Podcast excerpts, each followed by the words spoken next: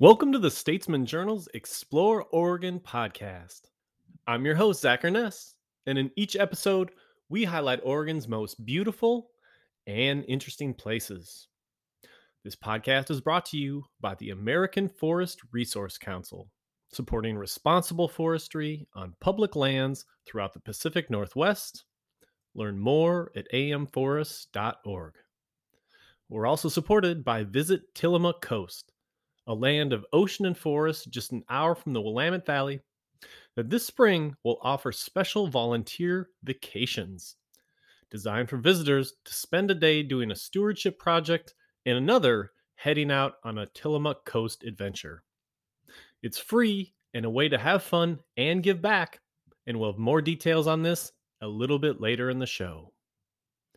Finally, the Oregon Parks and Recreation Department invites Oregonians to explore parks during winter and spring to experience the beauty of those seasons.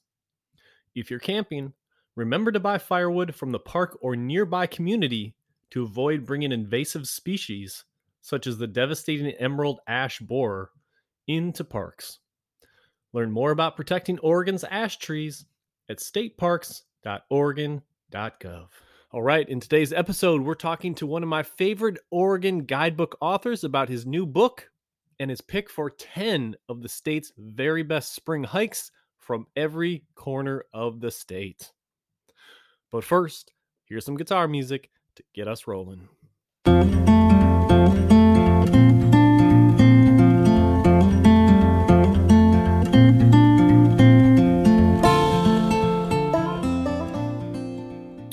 Right, in today's episode, we are going to talk about a very fun new hiking book and about some of the state's best spring hikes.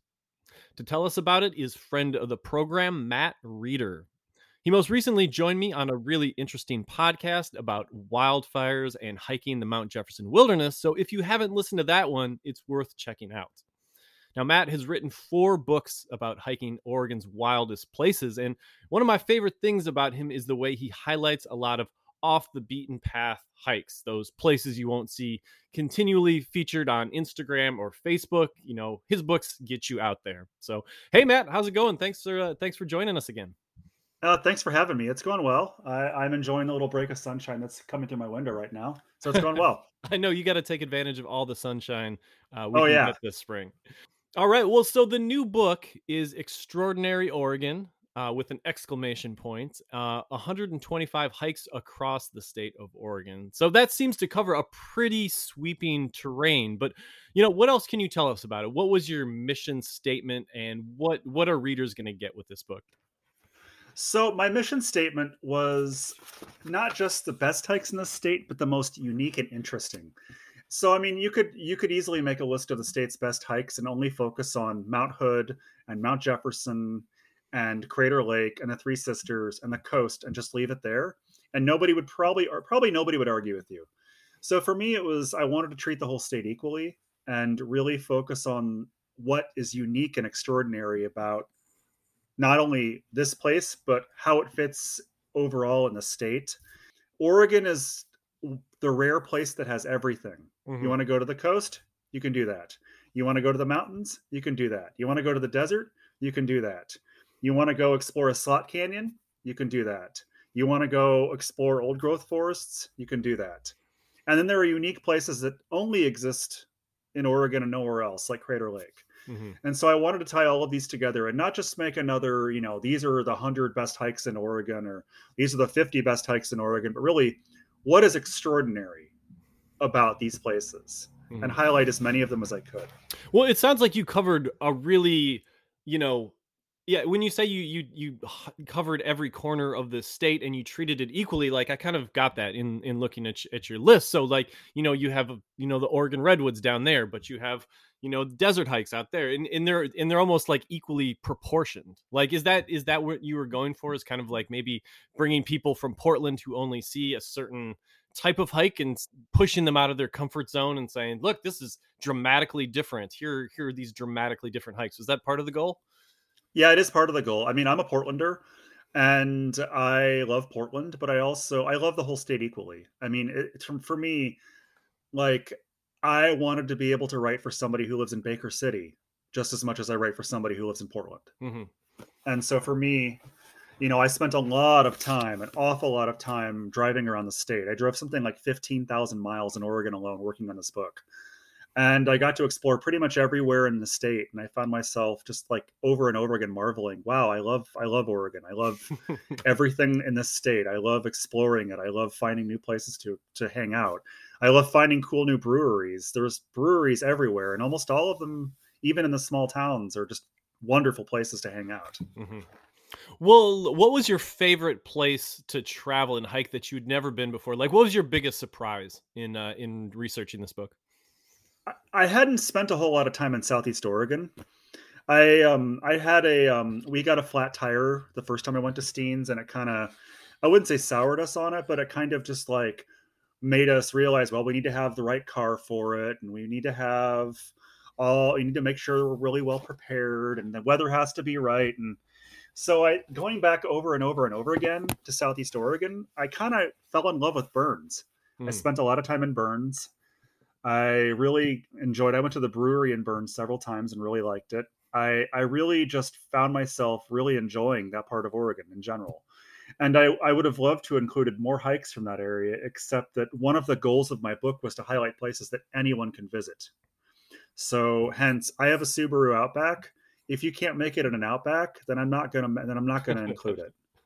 And so that that actually excluded a lot of places like the Owyhee Canyon. I only have one hike in the Owyhee because a lot of that area just you shouldn't go there without a truck or a jeep and like multiple people with you. And so i mean that was one of the things too. I mean there are certain places that i just flat out refused to include in my book because either i couldn't make it there or i just didn't want to bother mm-hmm. because it's not for everyone and i wanted to write something for everyone Okay. Well, what have you gotten a, a response yet from like because a lot of your books, you know, you focused on the Mount Jefferson area, you know, you spoke focused on the the Portland area. So like have you had any any success in getting Portlanders like to to some of these wilder, farther off places? Like and, and what has been the response? Yeah, it's interesting you say that because not one but two of my friends decided to go to Three Mile Lake and Golden Falls um, near Coos Bay last weekend. They don't know each other. Both decided to go the same weekend to the same places. So that was uh, that was very gratifying for me. Yeah, just and, getting, uh, out there. Getting out there. The book has been out for two weeks, mm. so seeing that people, seeing that my friends are already using it, made me very happy. Okay. Well, we're gonna we're gonna travel and, and highlight a few of these, but before we get going, what's the best place to get your book? Like, uh, is it online? Is it in bookstores? Where can we actually get it? Um, you can get it at my website, which is offthebeatentrailpdx.com. And it's available at Powell's now as well, and it should be on Amazon at this point. Barnes and Noble had it, so it's available just about everywhere if you order it online. I'm not sure how many actual brick and, brick and mortar bookstores it's in yet. It's you know supply chain is still a little slow, so it's taking a little while in some places, but you can definitely get it online. Okay. Well, we are going to get into it and, you know, not waste any more time with the preamble.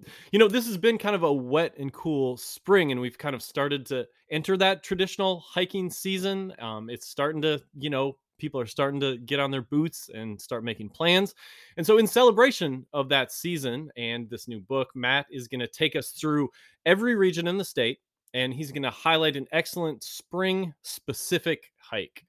Now I've seen his list, and these are all top tier, uh, the ones that I know about, and there's plenty of them I've not heard of. So I'm looking forward to finding out about them. Um, many of them are overlooked, but also worth visiting. So you ready to get into that, Matt?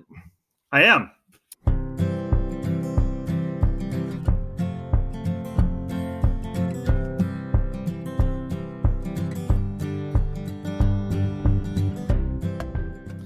All right. So, in looking at this excellent list that we're going to talk about, you're bringing us all the way across the state. So, why don't we just keep it simple and move from west to east? That means we're going to start out on the coast, which is an area that you know well. It's hard to find, you know, overlooked or less visited places on the coast, but you've got a good one. So, what is the first pick you have for the Oregon coast? Where are you bringing us first? I'm bringing us to the area around Port Orford to Blacklock Point this was a hike that I really I, I'd read about in other hiking guidebooks, and it kind of had an air of mystery to me. Uh, one of my friends went there several years ago and told me that he kind of got lost and found himself wandering all over the place. And I thought, well, it shouldn't be that hard. but so then I, I really did a lot of research and I figured out the best way to do the hike, which would incorporate the beach, the forest there, Floras Lake, as well as Blacklock Point itself, which has excellent flowers in April, May, and June. Mm-hmm. So I I went and did this hike, and I, you know, almost every hike that I did in this book I did by myself. Was the other thing. It's almost all solo research. So I found myself just exploring on this wet, rainy day in mid June, and I just fell in love with the place. I, mm-hmm. I, you know, you have to walk along the beach for you, you. You don't have to, but I. The best way to do it to me is make sure you read the timetables and um, plan the hike for a day where you have time to hike along the beach safely. But as you hike along the beach, you're walking by increasingly larger sea cliffs until you look up and there's a hundred foot sea cliff next to you. It, it, truly, you know, you don't get to experience that very often. It felt more like something I, I used to see in France or Ireland. But then, you know, you make your way into the forest and hike through these essentially almost groves of rhododendrons until you reach Blacklock Point, which is this rock outcropping that juts straight into the ocean. Mm-hmm. And there's a trail that goes right down to the top of the point and I found myself on this day, I had it entirely to myself. And so I sat down and just watched north and watched south and watched the waves roll in and, you know, spent a long time photographing the flowers out on the point. And I just, there's just something to be said to be sit by the ocean by yourself. Mm-hmm. I, it's something very almost primeval. Mm-hmm. Well, give us some some like uh, statistics and stuff. So now I it's technically within Floras Lake State Park, correct? Yes, more or less. I mean, that's the that's as best as I could tell. There's a it's a local day use area that a fee that you have to pay to park there, mm-hmm. but um, you're mostly hiking on the Oregon Coast Trail. Okay, gotcha. So where so how long of a hike is it? How difficult? And just give me some kind of statistics on it so it was for me. It was nine point four miles out and back. Um, you can make longer loops if you want to, you know, meander through the forest east of Blacklock Point. But what I did was 9.4 miles out and back, and only 400 feet of elevation gain. Most of it in, most of it coming back out of Blacklock Point. Okay, gotcha. That's interesting. So you have to go down to it and then come back out and it's a, it's an overall interesting area because it's uh, the new river area is in that area you know which is another yes. one of those kind of fun remote little areas there's you know and then there's trails to the south and right there it's kind of a weird area that it doesn't feel like it's it belongs coherent. to anywhere yeah exactly it doesn't feel like it belongs to anywhere because it's i you know i did this it was the first hike on a, on a research trip in which i completed six hikes for this book in five days and it was the first one that I did, and I felt you know this is the best way to start this trip. I it didn't feel like it belonged anywhere. It felt like its own place, and yeah. not a lot of places on the Oregon coast feel like a single, single, solitary, unique place. Many of them kind of feel like another hike on the coast, mm-hmm. and this one felt wholly and utterly unique. Mm-hmm. And so that's why I wanted to talk about it first. I, I spent a long time on the on the southern Oregon coast. I went there uh, multiple times. I explored as much as I possibly could, and to me, I felt like I could have written an entire by uh, entire guidebook just on everything south of uh, Wald, Waldport. Yeah, yeah. Well, this this place definitely has kind of a cult following. I you know I remember the director of uh, or one of the higher ups at state parks who'd been there for a long time picked this as his favorite like lesser known place, and it, it just has this like this it draws people in who see it. It's like one of those places if you know then you know. yeah. Well, it's also one of those cool things that you know I don't really do bucket lists. It's not my thing. I know other people who have like a list of things they have to see, but this is one one of, if not the best place in Oregon to watch a waterfall tumble right into the ocean. Mm. There are a few other places like that, like at Hart's Cove and Short Sand Beach has a waterfall that comes that kind of more or less flows into the ocean. But at Blacklock Point, the waterfall is like 150 feet tall. It's really cool. Yeah, no, that's great. All right, we're going to just hop a little bit to the east and into the Oregon rainforest of the Coast Range. So, your next pick, I love it. It's one of my favorite, but uh, where are you taking us in this land of every shade of green in the Oregon Coast Range? We're going to Kentucky Falls, the greenest place I might have ever been. I, I, so Kentucky Falls is, I struggle to explain exactly where it is. Yeah. I, I rather not not in my directions, but like in, in telling people, they're like, well, it's in the coast range between Reedsport and Eugene. But those two places, I mean, if you live in Eugene, obviously those are two places that you would connect one to the other. But for people who don't live in Eugene, they're like, where? Where is that? I know I've explained it to my friends here in Portland, and they're like, they have no like concept of where that's located. Mhm. But it, it's truly, to me, this is one of, if not the best coast range hike in all of Oregon. Yeah. To me, you have three waterfalls, two of which fall side by side, which is a feature you won't find almost anywhere else. Eagle Creek is the only other place you can see that on trail in Oregon that I can think of Mhm. two waterfalls in you different waterfalls flow side by side and you also have massive old growth and what makes it a great spring hike is that when you go there in april you're it's just everything is alive with trilliums violets and many other wonderful colorful forest flowers to add to literally every shade of green i could possibly imagine Yeah, yeah. No, well, Kentucky Falls is definitely way up there for me. My thing, my favorite thing about it is that a lot of hikes in the coast range are really short. Like they're just short and sweet. You know, you get to a waterfall and come back out, or uh, they're just because it's so fragmented by you know historic logging, by by roads and stuff like that. But Kentucky Falls, like you get on that trail, it's what I think nine miles you know if you want to do a round trip but it's it's you're out there for a while like you really feel immersed it's about as close to like a wilderness feel um, as you can get even though there's wilderness areas in the coast range uh, devil's staircase and other places like that but this this has a more wilderness feel uh, than other places. So give us some stats you know how how long is your recommended trip? Um, you know kind of what do you advise people do who are traveling to kentucky falls? Okay, so first things first, I um I opted for the shortest possible option here, which is 4.8 miles out and back from the uh, Upper Kentucky Falls Trailhead.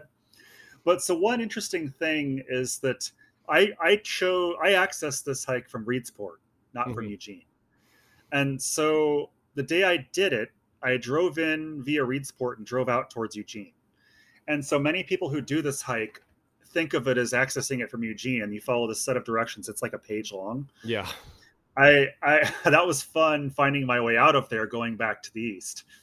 But for Reedsport, it's very straightforward. Very, very straightforward. And so one thing you can do, I, you know, this is yet another hike I did solo.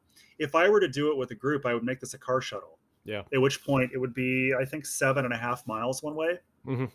And before I started the main Kentucky Falls hike, I hiked the old growth loop that's at the lower Kentucky Falls trailhead. And I mentioned that under the continuing your hike Mhm. part of my entry, which is not even a mile and has just massive trees and moss. And I don't think many people start at that end of the trail. I think almost everybody starts at the upper end of the trail. So if you really, there are no waterfalls downstream of Kentucky Falls. But if you want to go from the upper trailhead to the lower trailhead, it's like five something, five plus miles, six miles actually. I'm looking at my book now. Six miles downstream of Kentucky Falls of just essentially wilderness canyon. Mhm. So, but the option I chose is 4.8 miles out and back yeah with No, 800 feet of elevation gain. There's a lot of different ways to do this for sure. I mean that that popular upper route it just gets you to the waterfalls quicker, so I'm I'm sure that's why why people do it. But I've done the whole thing and it's it's really cool. If you don't if you do it solo, one way I I've always meant to do it is with a bike shuttle. Like Yeah, I wanted to do that. I wanted to do that. I was not able to, but I wanted to do that. It was yet another very cold, rainy day when I went there. It seemed to have been that was a theme working on this book. Well, you could yeah, because you could totally stash a bike at the upper trailhead, start at the lower one, and kind of hike up an elevation. You know, hit the waterfalls last, and then kind of cruise downhill in your bike, and that's Yeah. that'd be a pretty. fun I was day. thinking about that almost the whole day. Actually, I I told I said to myself, I'm like, I'm going to do this whole hike, and then I got to the got there, and I was like, I it's nine nine thirty in the morning, and it's pouring, pouring, pouring rain. So I'm like, okay, all right. I guess I'm just doing this. I'm doing as much as I can. Well, Kentucky Falls is a fantastic spring uh, one. Although I will add again, if you're coming from Eugene, those directions are next level complicated. Yeah. Uh, the number of Yeah, people who get lost and confused and turned around out there, like it's it's significant. So you really have to have great directions, like I'm sure you've got in your book, and like follow them Yeah. to a T. Because I actually the directions are in my book are from Reedsport, not Eugene. okay, yeah, well, so I, I think it's one of those things too where it, kind of like a lot of other places, one of the thing I guess how do I put this? One of the things I tried to do in my book was have the directions be from the nearest town, not from the nearest major city. Mm-hmm. So for my coast hikes, this, the the, dry, the directions are from Reedsport for the Yeah. hike. Yeah. Not from Eugene. Gotcha. I All do right. have directions from Eugene, and it took me a long time to go through turn by turn and make sure it was correct. Yeah. No, it's yeah. No, it's. It's and I even now, even now, I'm just crossing my fingers. Like I think I got it right. um all right well cool. So we've been to the coast we've been to the coast range. Uh now we're just going to head over that ridge and into the willamette valley. Now as most people know the valley is home to like 70% of oregon's population. So matt you're going to hit two places that explore really scenic spring views but that are also right in kind of urban centers or pretty close to urban centers. So what two places are you going to highlight here in the willamette valley? Well, speaking of Eugene, I'm going to talk about um, Mount Pisgah. Mhm. And so Mount Pisgah is something that I think basically everyone in Eugene knows. But I chose to do a variation on the more popular Mount Pisgah hike you see. I chose to do it from the east. So access it from the southeast corner of the park as opposed to the western part of the park. And for me, I, you know, I thought, okay, well, I have to have something by Eugene. And I looked around and I asked my good friend Franziska of Hike Oregon, Franziska Weinheimer, Mhm. and we we actually we met up for this Mount Pisgah hike, and even she hadn't been to that part of the park very much because it's just so easy to visit the side that's closer to Eugene. But I thought, well, one of the cool things about Mount Pisgah is that it really does more or less mark the southern end of the Willamette Valley. South of Eugene, it starts to become more hilly. And I mean, even if it's still technically classified as the Willamette Valley, it doesn't really feel like it. yeah But with, when you're at Mount Pisgah, you can look out and see the Willamette Valley. And so, accessing it from the east, we pass through a lot of, you know, really pretty forests, especially in the spring when everything is green and verdant. And there were a lot of irises and lilies. And it was lovely, absolutely lovely hike. And you actually get a decent amount of elevation. And you then get to visit the top of Mount Pisgah Hmm. and wind your way back around in an almost perfect loop. Okay. How long is that is that longer stretch? So what are what are some statistics on this one? And for everybody that doesn't know, Mount Pisgah is just it's a it's like a stone's throw from Eugene. Like you actually drive Yeah. past it on on I-5. So a lot of people have seen it, but for your loop that takes in this lesser known area and then goes up to kind of, you know, the the, the biggest highlights, uh, you know, what's the stats and and how difficult is it? It's not that difficult. Um, it, depending on what kind of shape you're in, but so you access it from Highway 58 and then turn off about five mile, 4.3 miles south of, 4.3 miles southeast on Highway 58 Mhm. from its exit in Eugene. It's just south of Eugene, but it's a 5.4 mile loop and 1,100 feet of elevation gain. Okay. Cool. So, I mean, you you any way you hike at Pisgah, there's elevation gain, but this also gives you a chance to see more of the forest and get a longer hike in. Yeah, yeah, that's great. Well, we wanted to just include one other quick one. Uh, we have a lot of listeners up in Portland, so I asked you to pick one of your favorite uh, Portland spring hikes, just to kind of have in your back pocket. Uh, so, which one are you going to pick for for Portland? I apologize to my Portland friends, but I'm picking Powell Butte. and I apologize because Powell Butte, if you live in Portland, is someplace you know generally, though it depends on where you live in Portland. So I live in far outer southeast Portland, um, near the Lents neighborhood. I could literally walk to Powell Butte from my house. Mhm. And so for me, you know, during the pandemic, especially, I worked on this book during the pandemic and during the lockdowns. And for me, Powell Butte was a place that I explored far more than I ever had even before. And mind you, this is my neighborhood. So like I know Powell Butte very, very well. I know Powell Butte better than almost anywhere in Oregon. And for me, I still found myself exploring every side trail and wandering down this path and that path at different seasons. What makes Powell Butte great in any season is that it's close and you still have miles of trails to explore. The loop that I include is 4.6 miles, but you can make an even longer hike if you're willing to try side trails, backtrack, and you know, or if you're willing to start it from somewhere else on the Springwater corridor, which is the bike path that goes through that part of Portland. You can bike there and then walk up Powell Butte. You have dozens of options if you want if you want to try something different. Mhm. But in the spring, you've got a lot of really lovely spring flowers. As you get closer to summer, you, I mean, it depends on this year is going to be late. Everything's late this year.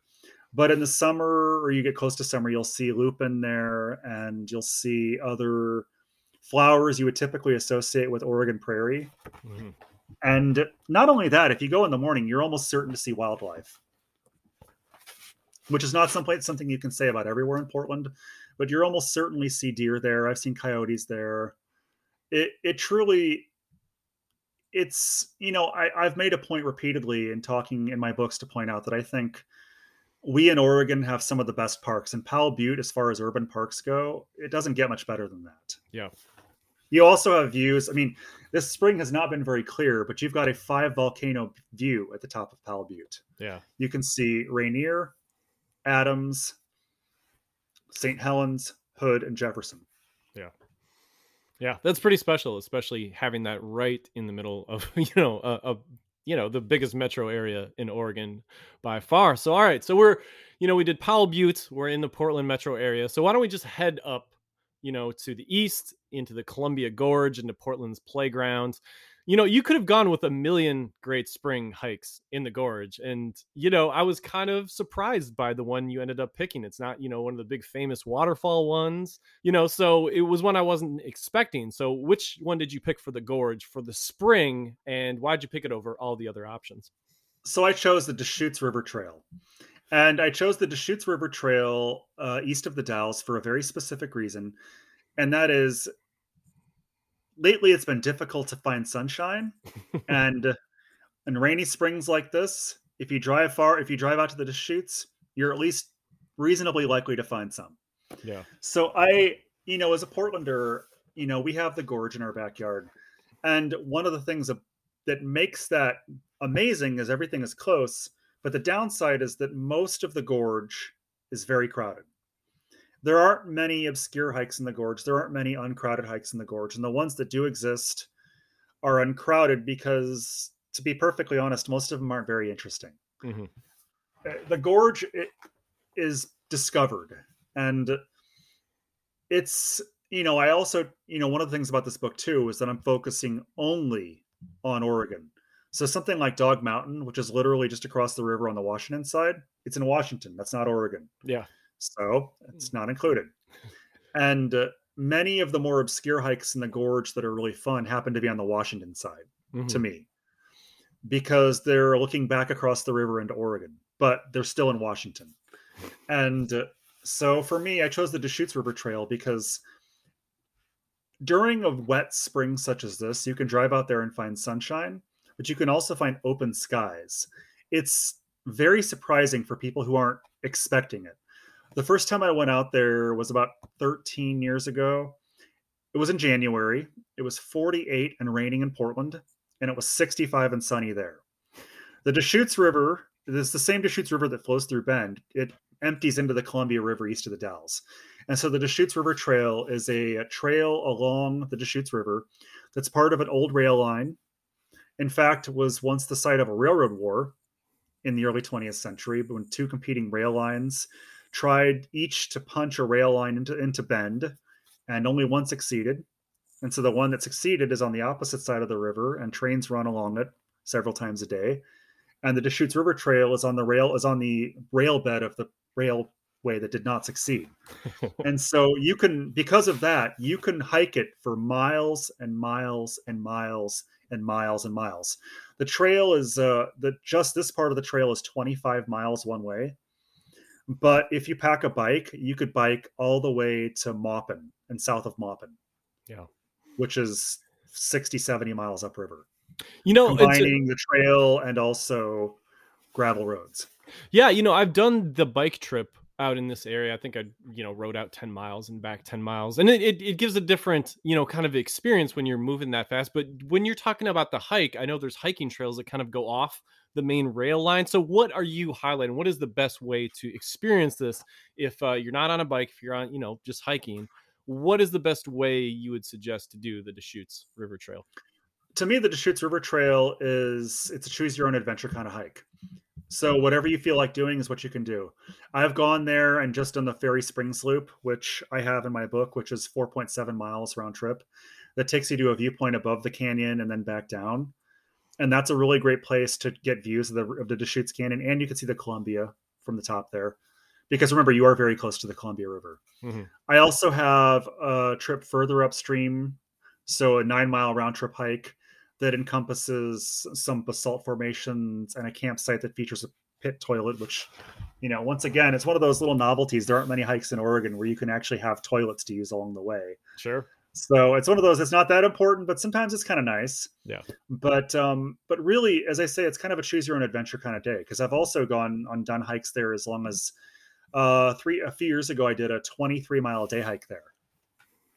I just felt really good that day and I just kept hiking and hiking and hiking until I like wait I just hiked 11 and a half miles. I should probably turn around before I, you know, don't before I don't get too far into this canyon and find myself unable to get out. So, um, yeah, you could do just about anything, and that's why one of the things to me is, you know, some hikes there are, very, are what I what I call closed hikes. You have one option and that's it. But this option, this hike is the, the Deschutes River Trail in general is a place where you could hike to your heart's content. Yeah, and it to me that's very special. And during the spring you you know your sunshine is pretty likely unless it's pouring in the west side then it's it'll be cloudy there. But sunshine is pretty likely and even on rainy days there's often sun breaks. And i was just out there and the canyon is starting to turn green because of all the rain that's happened we've had lately. Mm-hmm. so it really is lovely. It's not a great flower hike but there are flowers and it's a great place to see birds. Yeah and it's a it's a, just a beautiful river canyon too. You know, it is. It's it's got a different character than the rivers on the west side. You know, it's got that It's- high desert. You know, that big kind of canyon mountain feel to it. It is essentially desert. It, I mean, it's just barely above the classification for desert. It only rains 11 inches a year there. Yeah. Yeah. Cool. All right. Well, you know, we are in the gorge. So from this point, it's not too much work to head into the northern Cascades or kind of the Mount Hood area of the Cascade Range. Now, there's a lot of snow up there um, in the spring. Oh, yes, there is. And especially this especially spring. this year. we have the most snowpack in Oregon since 2008, which is a really fun statistic. And it's been fun to write about this great snow year that we're having, but also means you, Matt, have to be a little bit more creative and come up with one that's not, you know, covered by, you know, 20 feet of snow. So the pick here also surprised me a little bit. I haven't actually heard of it. So where are we headed in the Northern Cascades for the spring and what makes it great? We're headed to one of my favorite places in the world, which is the Badger Creek Wilderness. Mm. The Badger Creek Wilderness is it's a, a, a wilderness area of land east of Mount Hood. And so it's in Mount Hood's rain shadow. So as you go west to east in the Badger Creek Wilderness, on the very western end of the Badger Creek Wilderness, the, the climate and terrain and trees and the forests will very much resemble what you see around Mount Hood. But as you get to the eastern end of the Badger Creek Wilderness, which many people just call the Badger, as you get to the eastern end of the Badger, it's ponderosa pines and pine for- and oak forests, and a lot of huge hanging meadows and a lot of wildflowers.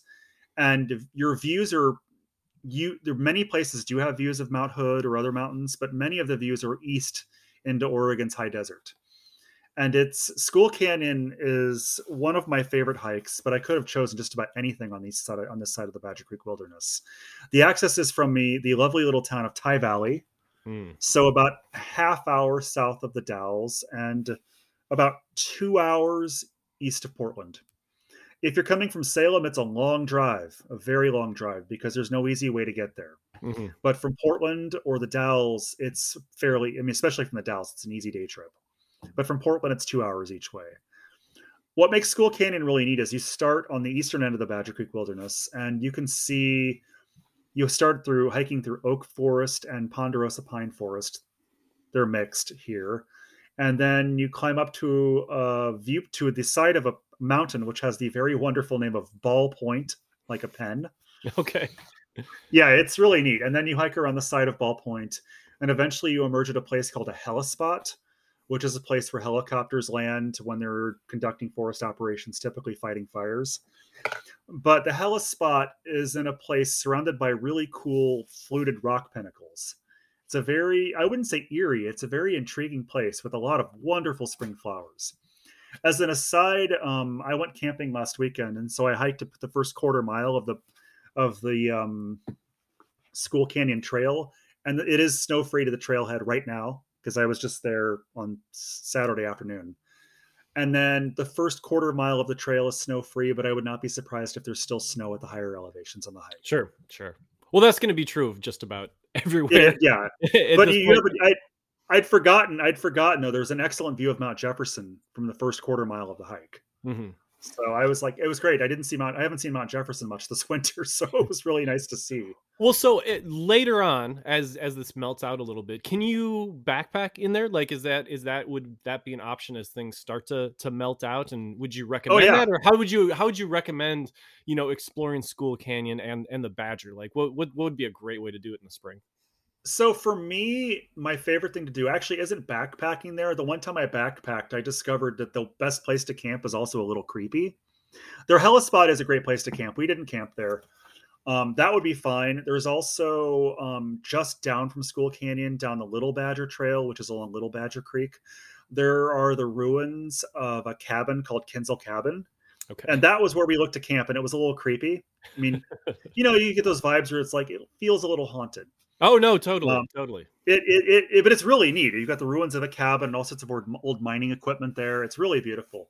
But so my favorite thing to do, you could do this with a short car shuttle, or if you're willing to make an off-trail traverse, that wasn't that hard. But I don't recommend it for people just starting with these, just starting to learn off-trail skills. But you can connect the Little Badger Trail, which is just as beautiful as School Canyon. Like I said, I had to choose one or the other. Um, I don't have you know end, endless amounts of space, so I chose School Canyon over Little Badger. But really, they are connected, and so my favorite thing to do is to hike School Canyon, then go down Little Badger, and then either do a car shuttle between the two, or start at the Little Badger trailhead and go off trail to School Canyon and hike it as a loop. Mm-hmm. So it ends up being like a nine mile loop with like 2,000 feet of elevation gain. But the School Canyon hike, if you're just doing that, is best for a day hike probably yeah. Though there is actually a spring near the helispot. So if you are backpacking, there is reliable water. Man. Well, that sounds great. I'm gonna have to definitely check out the Badger.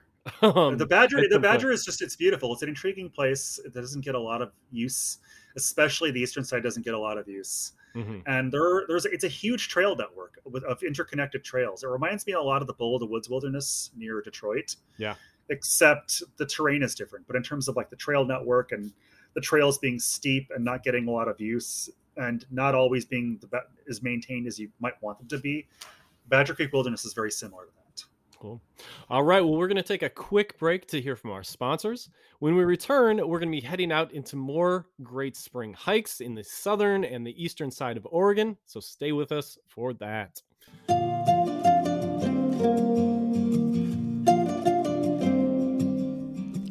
I'm Sarah Gafori with American Forest Resource Council, and we're proud to sponsor the Explore Oregon podcast. I moved to Oregon because of my love for the outdoors. It also inspired me to go to law school and pursue a career in environmental law. At AFRC, I have the pleasure of advocating for science based forest management throughout the West. Protecting our public lands helps achieve important conservation goals, including clean air, clean water, and robust wildlife habitat. It also helps provide renewable, climate friendly wood products that we all depend on. We strongly believe that active management of our public lands is the right thing to do for the environment, for the economy, and for our future. Learn more about AFRC at amforests.org.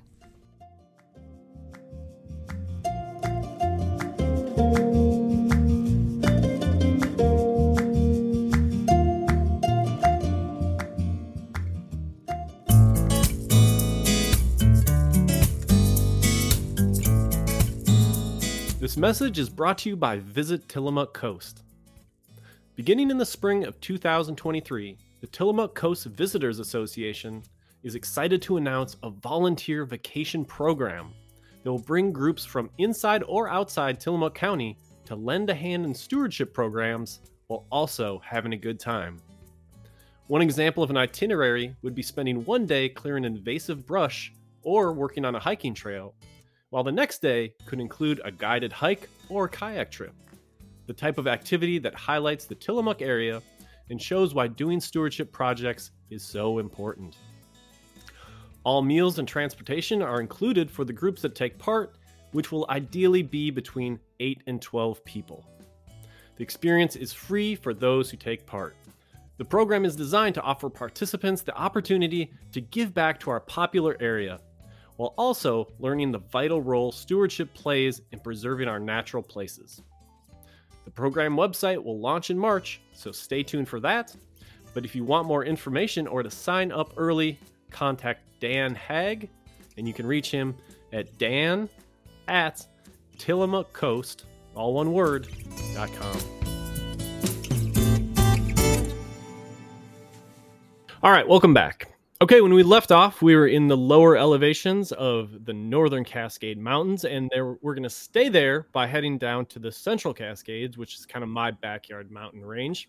But you have the same issue with snow covering pretty much everywhere that you go in the higher elevations. But you picked one of Oregon's favorite places for fly fishing, for summer camping. I might have given it away a little bit, but what did you pick, and why is it great for the spring? I picked the magical Metolius River. I really, really, really, really, really love the Metolius River. I, I don't quite know well. I, I I said really about five times there, and that might not be enough. That's how much I love the Metolius River. but so Central Oregon in my book. So my book is 125 hikes. 25 of them are in Central Oregon.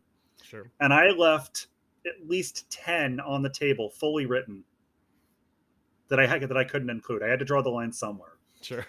But um, the Central Oregon Cascades are also the highest sustained elevation in the, in the Cascades. So you're starting at a higher elevation than anywhere else in the Cascades. So when you're closer to Mount Hood, you've got a lot of lower elevation hikes, but in Central Oregon, there aren't a lot of lower elevation hikes. And so for this year, looking through the 25 hikes that I listed in the Central Oregon Cascades, I think the Metolius might also be the only one that you can currently do. Yeah. So I honestly, looking through now, maybe one or two others. But yes, the Metolius River is great in pretty much any season. And if you can get there in the winter, it's really great. But in the spring, you've got flowers, especially as it gets May and June. The flowers really, really take off in the Metolius. But beyond that, it's also a great place to just go and explore. Kind of like I mentioned with the Badger Creek Wilderness the Metolius River to me isn't just about the Wizard Falls and it isn't just about, you know, the head of the Metolius. To me, it's the entire canyon. And so what I featured was a hike from Wizard Falls to the famous springs near Canyon Creek Campground. When that's a 5.3 mile hike out and back. But I also went into great te- great detail to explain some of my other favorite adventure favorite adventures in the Metolius Canyon, and explain them as in terms of other adventure options. And like one that I one thing I really love to do, for example, is to backpack into the inner Metolius, which is not an area that a lot of people explore. Yeah. One of the really interesting things about the Metolius, it it's unique in so many ways, but it's one of the very few rivers I can think of where there is literally trail from the head to the mouth. There is a trail you can hike from the head to the mouth if you were so inclined. In a couple spaces places, you might have to pass through private property, so maybe that might require some, you know, talking to somebody. But for the most part, you can hike. There are trails from the head to the mouth, and beyond that, it's also one of the very few places I can think of where it's the it's it's the opposite of how a river typically is. Typically, a river is most populated near the mouth and least populated near the head. But the head of the Metolius in the area and the upper Metolius is the area with the resorts and the campgrounds. And the lower Metolius is essentially wilderness. And that's something that I mention as well as something that I is a, uh, an adventure I really enjoy. That's it's good for a backpack. It's good for a day hike. It's good to just explore. I'm but the option go ahead. Where do you if you're going to go into that inner metolius canyon and I, you know i have friends who whitewater kayak that area and they they speak very highly of that area too. I i didn't actually know you could hike down in there. Where would you kind of start and and just try to get to at that point if you're doing the inner metolius? So you have to start at lower bridge campground. You have to start on the east side of the river because the west mm. side there's a trail along the west side from lower bridge to candle creek campground and that's 1.5 miles. But Candle Creek is right at the boundary with the Warm Springs Reservation, and you can't enter the Warm Springs Reservation. You just can't. It's closed. It's closed to the public unless you're a tribal member. But so you start on the east side at Lower Bridge Campground, and There's just a road. It's the same road that you basically drove in. It's the same road, except it's closed and gated. And so there is a small enclave of private property back there you're allowed to hike through, but you can't leave the road during that small enclave of private property. Otherwise, it's all public land with lots of campsites. Mm-hmm. Gotcha. And you can hike all the way to Monty Campground, which is 16 miles one way from Lower Bridge. Wow. And is it the same character the the whole way through? You know, people think of the Metolius, they think of that incredible, you know, ink blue color in the Ponderosa Yes. forest. Does it kind of stay the same way throughout? Yes, it does. It does. The the the primary change with the lower Metolius is that the river is raging as opposed to placid. Gotcha. So a lot of the upper Metolius is very placid and calm. There are spots of there are massive amounts of white water in the upper Metolius, but there are also a lot of calm stretches. The lower Metolius is all white water. Mhm. So I it would be an intimidating raft, Yeah, I think. Yeah, yeah. No, it's it's it's mostly smaller kayakers who are very good, good expedition style, you know, whitewater boaters, and yeah, no, it's it's it's a it's a pretty classic river trip, but it's definitely a challenge to do the shuttle and and and all that kind of stuff. Yeah, it's a long shuttle. It's a Be- long shuttle. I, well, just because of how remote it is that you, you know you're kind of touching on. So yeah, the Metolius, great, great option in the spring. Okay, we're going to continue down the spine of the Cascades and into the southern half of the state. Although we're going to cheat a little bit here and head back west into the Klamath Siskiyou Mountains, uh, just an hour from my former Oregon home. Of all the hikes you picked, this one for Southern Oregon is one of my favorite overall in the states and it's one that I know as well as any place in the States. It's an amazing one for either day hiking or backpacking in the spring. It's the real wild side of Southern Oregon. So, where are you bringing us, Matt? we're going to the Illinois River. Yeah. The Illinois River. So this was um when I started this project, this was one of the very first places that came to mind. I'd always wanted to go there. I'd never been into the Kalmiopsis Wilderness before. And I'd always wanted to go to the Illinois River because it looked beautiful and it looked very unique and also for a personal reason. So I grew up in Oregon, but I was born in Illinois and a lot of my family is still lives in Illinois. And we my family in Illinois lives near the Illinois River in Illinois. So I had the uh, I had the I just had to see what Oregon's Illinois River looked like, and I can definitively say that Oregon's Illinois River is much prettier than Illinois' Illinois River. Um, to me, I just had to get there, and so I really had to strategize a long time on how to do it. I thought about coming from the Coast Range, and then I decided, you know what, I'm just going to go, regardless of what I've heard about how bad the roads are, to get to the to the east side of Illinois River. I'm going. And I discovered the roads actually aren't that bad. At least they weren't last April when I went. hmm I I was expecting it to be something like the Broken Top Trailhead or Elk Lake or Breitenbush Lake, where it was you know ten miles of terrible road. For those of you who follow um, who do a lot of recreating in Oregon, there's those are three of the most legendarily awful roads in Central Oregon. And it wasn't that bad. Actually, I discovered that the worst stretch of road was just the last. Uh, how long was it? Yeah, just the last just the last mile or so, mile, mile and a half. At which point, you know, it's already a long hike. You're already going to be there for a while. Just if you get uncomfortable, pull off the side of the road and just walk the road. Mhm. Like, I that's not something I always want to do, but honestly, it's a beautiful area. Even doing that, your hike is still going to be pretty. So I'm curious, which which stretches did you like? Because I mean, I've explored every every stretch of the Illinois River Trail. Spent a lot of time there. There's so many different options. Um, you know, you can do just the out and back to Pine Flat. You can backpack. You can. There, there's a lot of different ways to do it. You can backpack the entire thing straight through. So what did you end up doing? I I did the out and back to Pine Flat. I I thought about trying to get in further that day, but um, it was surprisingly warm when I did it, and I was not prepared for. There's a lot of ups and downs, a lot of constant up and down, and I was not expecting that, and it, it didn't wipe me out, but I definitely felt pretty tired when I finished the hike Mhm. but so doing that it, to me okay so i'm a flower nut i'm just nuts about flowers and uh, my wife is a huge wildflower fan and the illinois river trail to me had one of the most intriguing and interesting um, interest, intriguing and interesting arrays of wildflowers I've been I've seen anywhere in Oregon. I saw when I was there, I saw Darlingtonia, which are a, which is a carnivorous plant, and I also saw the famous Kalmiopsis leachiana, which is the flower after which the wilderness area is named and is only found in maybe a dozen places in the world, all in that area. Yeah, no, I mean it's it's very famous for uh, those wildflowers for just the unique geology that that gives birth to those unique species. So uh, I'll just give a quick plug. We did a we did an entire podcast focused solely on the Kalmiopsis uh, with the guy who uh, runs the group that maintains all the trails out there and gives talks on it. So if you're interested in the in the Kalmiopsis, uh, give that check that one out. It is it's a wild place. It reflects kind of the wild nature of Southern Oregon, and you know it's just sort of like the perfect perfect sum up there. So, are you okay. talking about the Siskiyou Mountain Club? The Siskiyou Mountain Club. Yep, I'm a huge fan of theirs. So I I I found myself thanking them about every 15 minutes on that hike that I did. and you should because I was somebody who hiked it before they got going out there.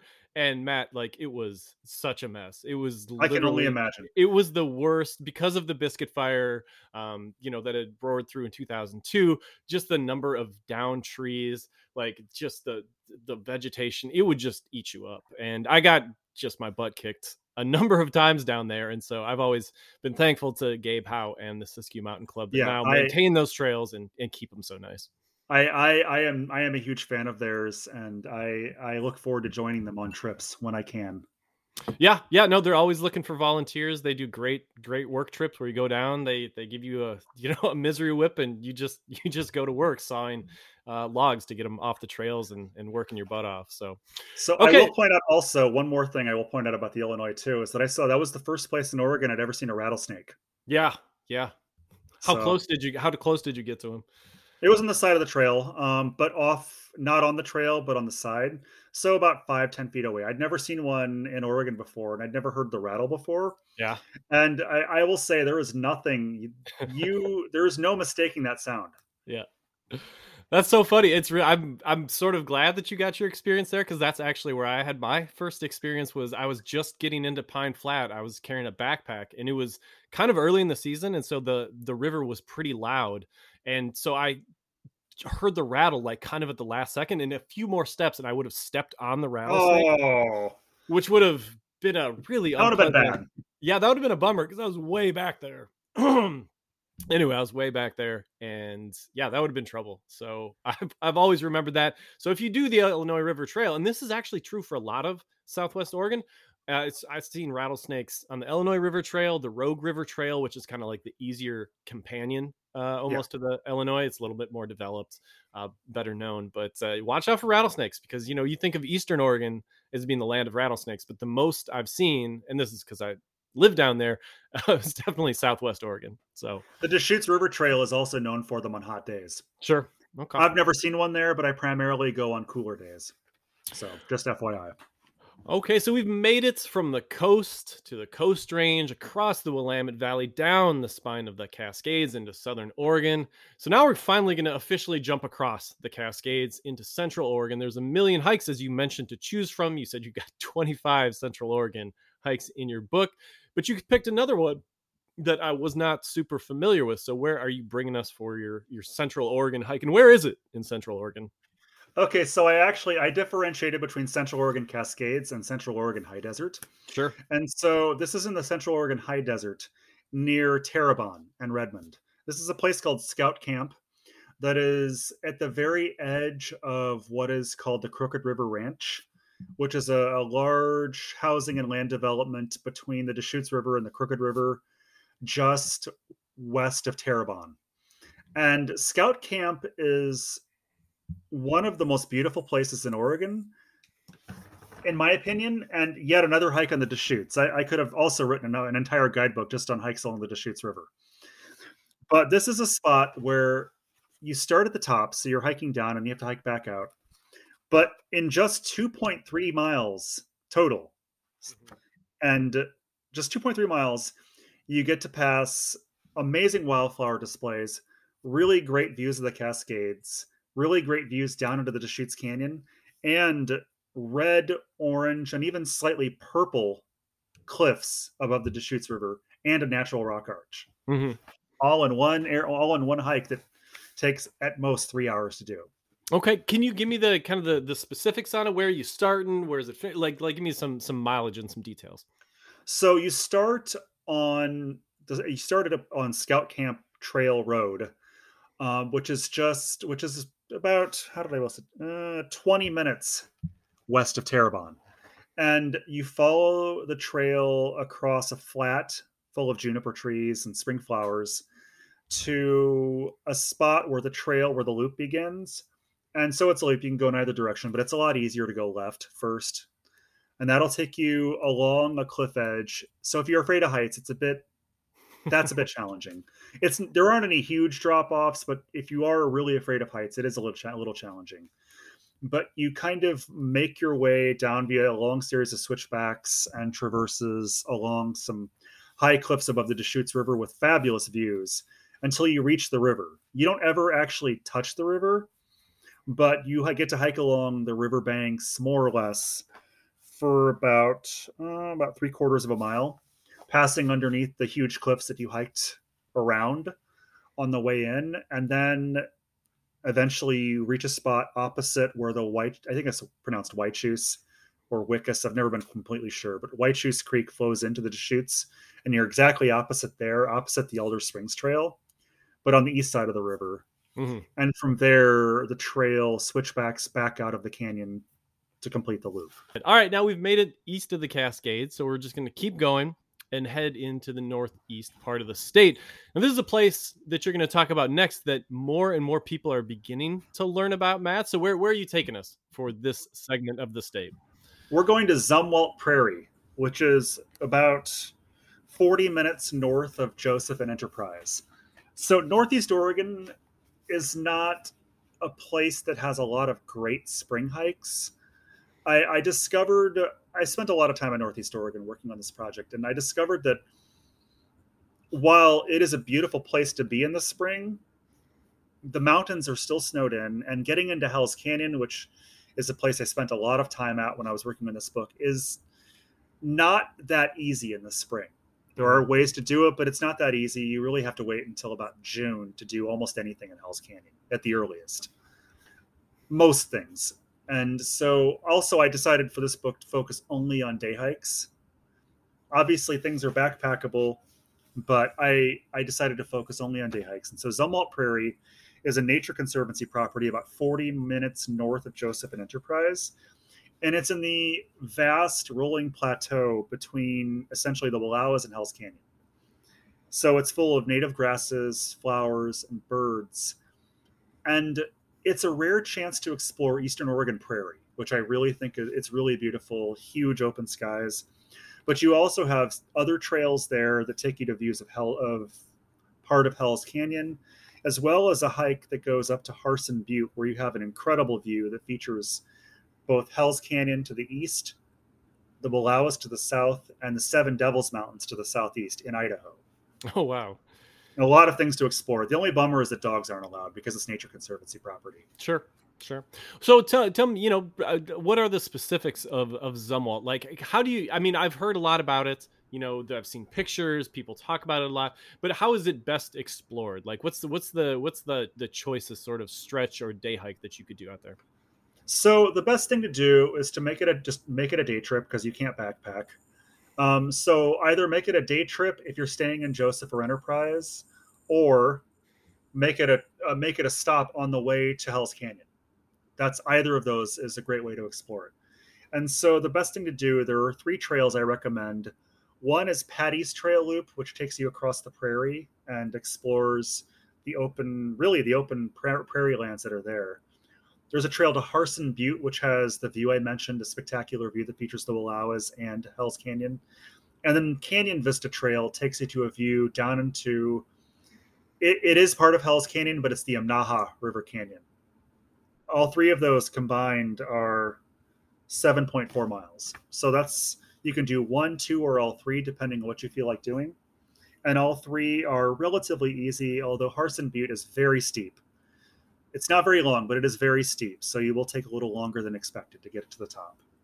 All right. Well, that's a great pick for spring. And uh, yeah, I can't imagine that there's a whole lot to do. I've been out to, to Joseph and Enterprise in the spring and you're, you're right. You know, you know, it's mostly snowed in and especially in a year like this. So it's good to have that option out there. So, all right, we've almost reached the end and we are going to end by heading down to the Southeast part of Oregon that you mentioned that you spent so much time with and enjoyed. And we're going to stop with Steens Mountain, uh, but one of the more fascinating hikes in this giant fault block of a mountain. So, Matt, for a last time, where are you taking us? I'm taking us to the second place I saw a rattlesnake working on this book, which is uh, that. That's I just thought it was funny to mention that, which was Pike, which is Pike Creek, on the east side of Steens Mountain. Pike Creek is it's the very really right at the boundary between Steens and the Alvord Desert. So you start at the edge of the Alvord Desert and you hike up into a steep canyon on the east side of Steens Mountain. And so you can look up in front of you, hiking into the canyon, and see the top of Steens. And you look behind you and see the Alvord Desert, thousands of feet below. And you'll you can look up in one direction and see snow, and the other direction behind you you see alkali flats, essentially desert. It as if that weren't enough, the canyon is also gorgeous and features tons of spring wildflowers, and of course, a rattlesnake. I don't don't get too don't get too worried about rattlesnakes though. They, I I just thought it was funny to think about. Those are the two places that I chose, and it didn't occur to me that I chose the two places I saw rattlesnakes until I was doing this podcast. Well, I'm curious. You know, Pike Creek. It's yeah, it's spectacular in all the ways you talk about. Just the drive there is cool. Driving along the east side. Yes you know, yes. with the desert on one side and this, you know, giant, you know, vertical mile mountain above you. And then you're just like, where am I going? I'm going into this tiny crack, you yeah. know, basically into the mountain. How far did you go for the book? Because I know you can go quite a ways and explore for quite a ways, but what, what did you pick out as your kind of, uh, as your, as your hike? I picked out the 6.6 mile out and back trip to the forks of Pike Creek.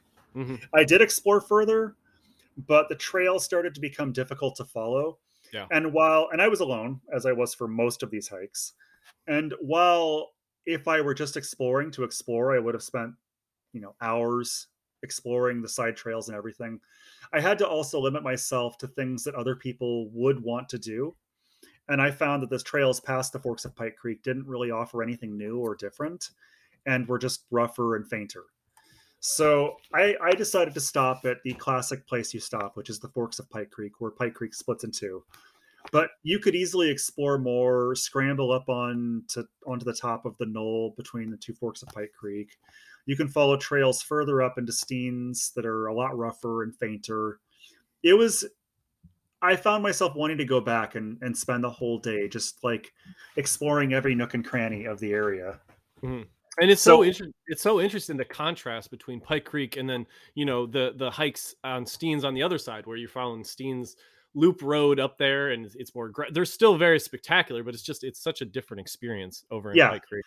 I did I did Little Blitzen River River on the other side of the mountain on the western side of the mountain and that was if we were talking summer, that was my favorite summer hike in Southeast Oregon. But yeah. Pike Creek is my favorite spring hike in Southeast Oregon, and yeah, I, I really loved it. I also I stopped at Fields that morning at Fields Station, the famous Fields Station gas station in the little town of Fields, and I got my milkshake, which I swear had to have been somewhere between twenty four and thirty two ounces. at nine in the morning, they told me I was not the first person to order the milkshake that day, and so that was my breakfast the day that I did this so it was it was a good day. It was a very good day when I hiked Pike Creek. In addition, Pike Creek, the trail is lined with yellow lupin, which is not something you see anywhere on the west side of Oregon, at least in the wild. And it's not that commonly seen in eastern Oregon either, but there is a ton of it on the Pike Creek on the Pike Creek Trail. And I, being a flower fan, uh, for me, it was really an exciting thing to see. And I my wife, I came back and I showed my wife the photos, and she said, "No, you need to take me there." And I said, "We'll do it. We will do it. When do you want to go?" All right. Well, with Steens Mountain, we have come to the end of our journey across Oregon and some of the best spring hikes along the way. Once again, I've been joined by Matt Reeder, author of the excellent new book, Extraordinary Oregon 125 hikes across the state of Oregon. Matt, I appreciate you taking so much time and sharing all your knowledge of these really cool hikes. We appreciate your time and hope to talk with you again soon. Thank you very much. Thanks for having me. And happy uh, trails. Happy trails.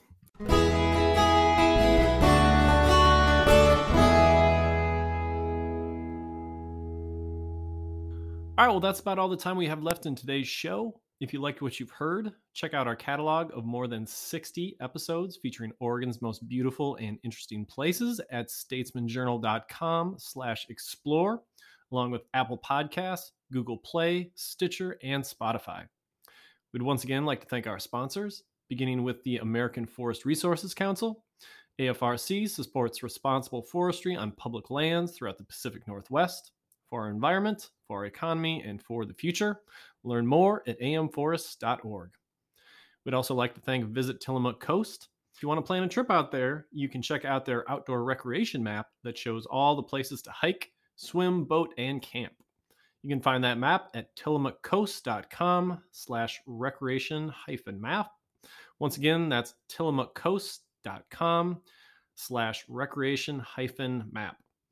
And thanks to the Oregon Parks and Recreation Department, which stresses the importance of recreating responsibly and leaving no trace in Oregon's outdoors. Thanks for listening, and we hope you'll join us next time for the next edition of the Explore Oregon podcast.